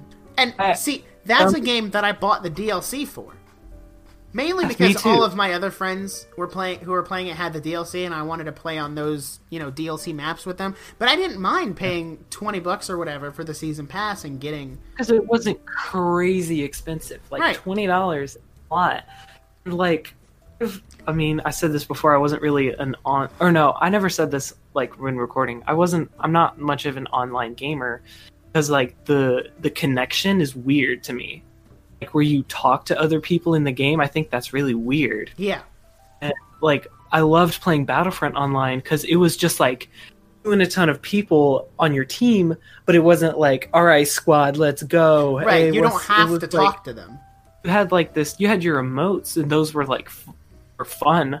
It was like it was so safe. Exactly, it was so much fun, and the Bespin DLC Bespin Oh. DLC is the best DLC. It is by far the best DLC, and I I think last time I checked, I have a month of playtime on that game. On Battlefront 2. Battlefront- No, the original. Oh, hold on. I think I still have the Xbox app on my phone somewhere. Because I'm going to The try to find it. Because I have a ton. I have a ton of oh. playtime on both of those games. I don't know how much. I'm too scared to check for Battlefront 2. The original Battlefront, I had so much playtime, and to be fair, like I, me and my dad still play it sometimes because like some of the survival missions in that game, oh, so much fun. Mm-hmm. I agree. Like, Some of the best offline play of any game I've ever played. Yeah. And I mean, right now, for me, what I'm doing in Battlefront 2 is I'm trying to get that Darth Maul skin. Because they reveal or they added that Darth Maul skin that's like really new or whatever from the Clone Wars and I want it and you have to get 5000 kills as any dark side hero to unlock that skin. So I've been grinding at it for almost a month now and I'm only at 2000 kills. Uh, My problem was I was never super invested in the skins. I was more about the cards and the blasters. And my problem was I was terrible at playing heroes. I would always just play infantry and then like let my battle points rack up. And so I like I have almost none of the hero stuff unlocked, but like all of the infantry classes are like fully maxed out. Yeah, and I really love that they mysteriously uh, upped the level gap to like 700 on all of the classes. So like my Huh. officer is 160 something, and my Darth Maul is 95. Like th- th- the levels are just They they're bu- like they're like we need you to do something with all this experience. Yeah. Uh, and so like even when you max out you're still leveling up. I think my heavy just got to like 105 or something. My officer's at like 130. Yeah, It's I never play the heavy class. I it's not my favorite. Heavy, I only do it for the detonite charge because it's hilarious. I do that with Han It's like- Solo. I just throw it down, I leave it for a second, and when someone walks over it, boom.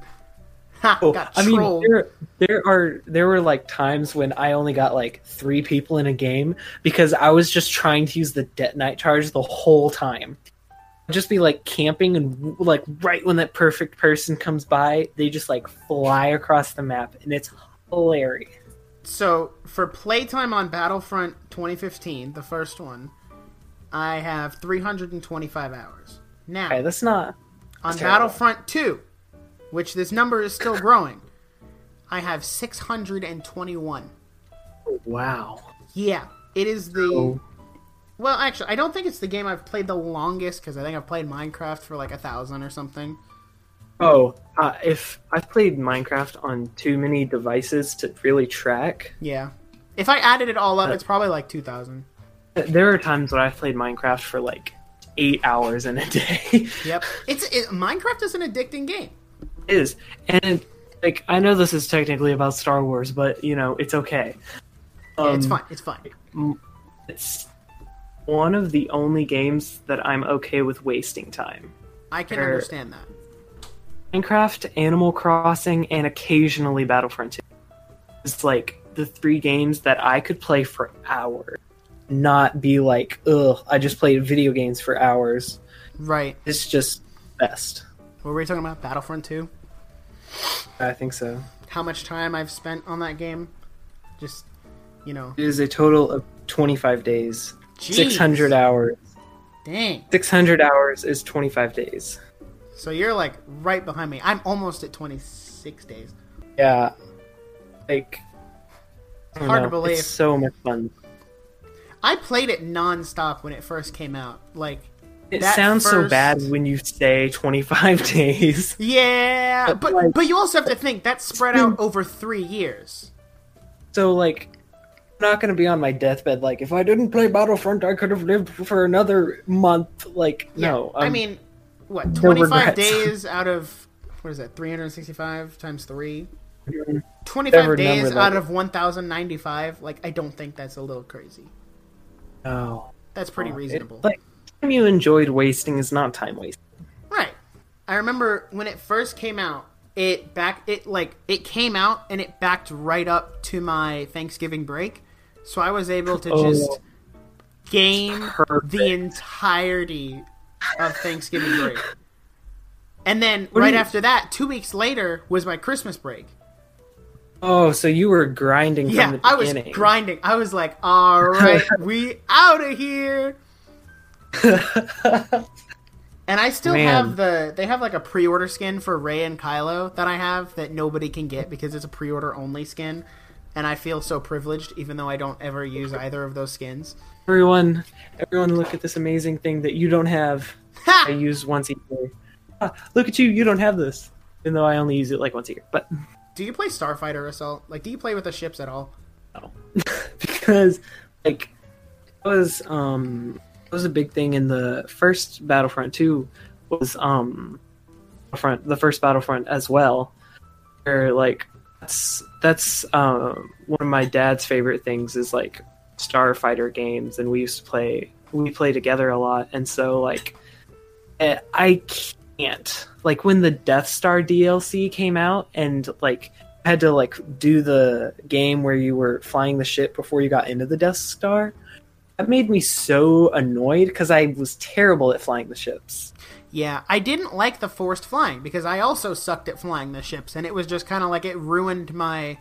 As much as it hmm. sounds like dumb, but I cared about my kill kill death ratio, so it really just ruined that for me because I kept dying in the ship, hmm. and then I would have to go super crazy playing the you know normal like on the Yeah, ground. the yeah.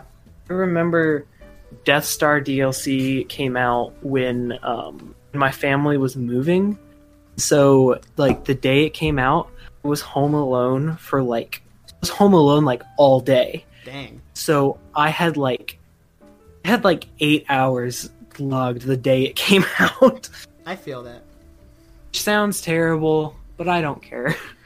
Oh, you know what else I got with the pre-order? I got to play it early because EA did this thing where they were like, "So we're gonna turn the servers on on November 14th if you pre-order the Super Duper Deluxe Edition," uh, which is what I pre-ordered. So Sounds basically, EA. basically, you paid an extra 20 bucks to play the game three days early, and then That's that sounds pretty worth it. and then oh yeah, no, I got like 20 hours out of it, and I finished most of the campaign. And but and, and before that, and before that, like two weeks, but like the first week in November, they were like, oh, if you sign up for EA Access, you can play it for, I think they gave you like 15 hours or something. Is It's awesome. So I so what I did was I signed up for EA Access, which was five bucks for the month. I signed up for it. I played the game for however long the trial period was, and then as soon as my trial period was expired for Battlefront, uh, I canceled EA Access and I got my five bucks back. Got it back. Yep, yep, they refunded me, which is so you dumb. It's like your um your Spotify time before ads come back. Yep. It's like, oh, all right, I'm done. I'm not paying for this anymore. and then what? then I just played it. That was the last game I. I think that was the last game I bought at GameStop. Oh, poor GameStop. I don't buy games at GameStop anymore. I go to Target or Amazon. Mainly been buying games like whenever we do, which is pretty rare, because most of the games that come out, like we just don't really care about. Yeah, I understand So like that. we got we got Fallen Order, but we just got it off like the Xbox store because it's so convenient. Yeah. I bought Fallen Order on Amazon because it was cheaper. It was like mm-hmm. 40 instead of 60 on the Microsoft store. So I bought it there and I got it digitally because I couldn't I couldn't be bothered to go out and get the disc, which was $10 cheaper than the digital, by the way. I could have gone out the next oh. day, but I was like, "No. I don't want to wait." No. Speaking of Fallen Order, mm. I really love that game. Like I've, I've played like, most of it, maybe about forty percent. I've been kind of sucked into Animal Crossing, same. but I really like like what I've played. Will say there was one level that I tried to play. The reason I stopped playing for like a month was because there's this one level I could not beat.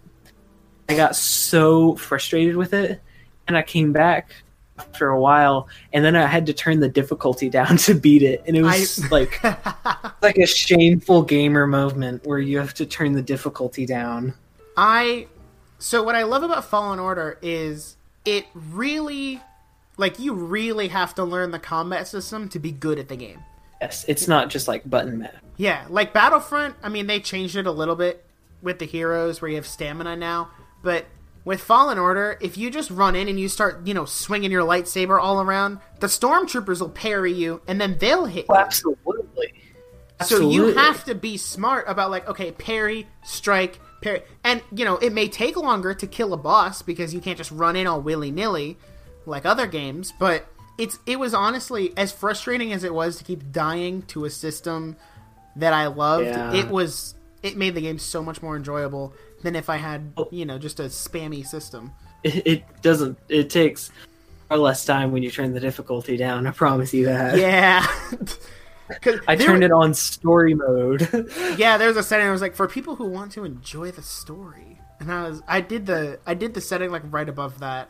That's the one I was on, but I could not do it. I want to turn, I want to play it again and turn it up to a higher difficulty, but I feel like that's just gonna frustrate me even more. Yeah. Fallen Order gave us the campaign that Battlefront lacked. Exactly. The Battlefront campaign was so hyped up as like, oh, you get to play as the Empire, and then like a quarter of the way through, they were like, huh, just kidding. You converted. Oh. You're a rebel now. Like the Inferno Squad, wonderful idea. Yeah, it was so love cool. that idea. Was awesome. Then like I love the characters. Like I really liked all of the agents and like their character development and whatnot. And like it's this sounds stupid, but I really liked that two of them got married. I, you know what? I don't I really it was like it was just like it was kind of a Pixar moment where you're like, oh Did you But, play um, the DLC, like the the extra for the campaign? oh we're like we're just like in the future. Yeah, I did. I didn't. I I just watched all the cutscenes to get the story out of it. I couldn't I couldn't be bothered to go through the campaign. will say in vein of like the last jedi i am i do feel like they should have done something in the last jedi that explained the like the start of the movie a little more you weren't like oh i played battlefront i know what's happening there's Yeah. like i didn't play battlefront what is this Exactly. And you would have had to play like the Battlefront DLC like right before you saw the movie because it came out a couple days before the movie did. So you would have had to like jump right on that to get that, and I think that's dumb. i understand it's a big story come on Yeah. Um. Oh, just do what the hobbit did and make it like three and a half hours did you see that Ilum, the planet from Fallen Order, is actually a Starkiller Base? Really Yeah, there's a point where like if you get to a certain point in the story and you go back to Ilum, you can see like the carving out of where the middle of Starkiller Base is. My Like you can see where they carved out the middle to do all the mining stuff and then where they would put in the giant laser. It's really cool. I did not know that. That's really cool. Yeah. See, see, do stuff like that. That was cool. Like Yeah. that that kind of felt like an MCU moment where they're dropping little Easter eggs. I'm saying there is there is some Easter eggs in like Rise of Skywalker. Like this is it hurts my heart to say this, but Rise of Skywalker was the last Star Wars movie that John Williams is going to compose. Oh, I don't like that. So sad. It hurts my heart, and I feel like it'll the never other people, the other people who have done Star Wars music aren't terrible. Oh, Like Michael Wars music, Giacchino, he Yeah. did Well, great like- stuff for Rogue One. Absolutely. Like it's kind of like generic cinematic music where like if you played like the Star Wars soundtrack you'd be like, "Oh yeah, John Williams." But if you played like some random cinematic music that sounded exactly the same, you'd be like, "Maybe John Williams, I don't know."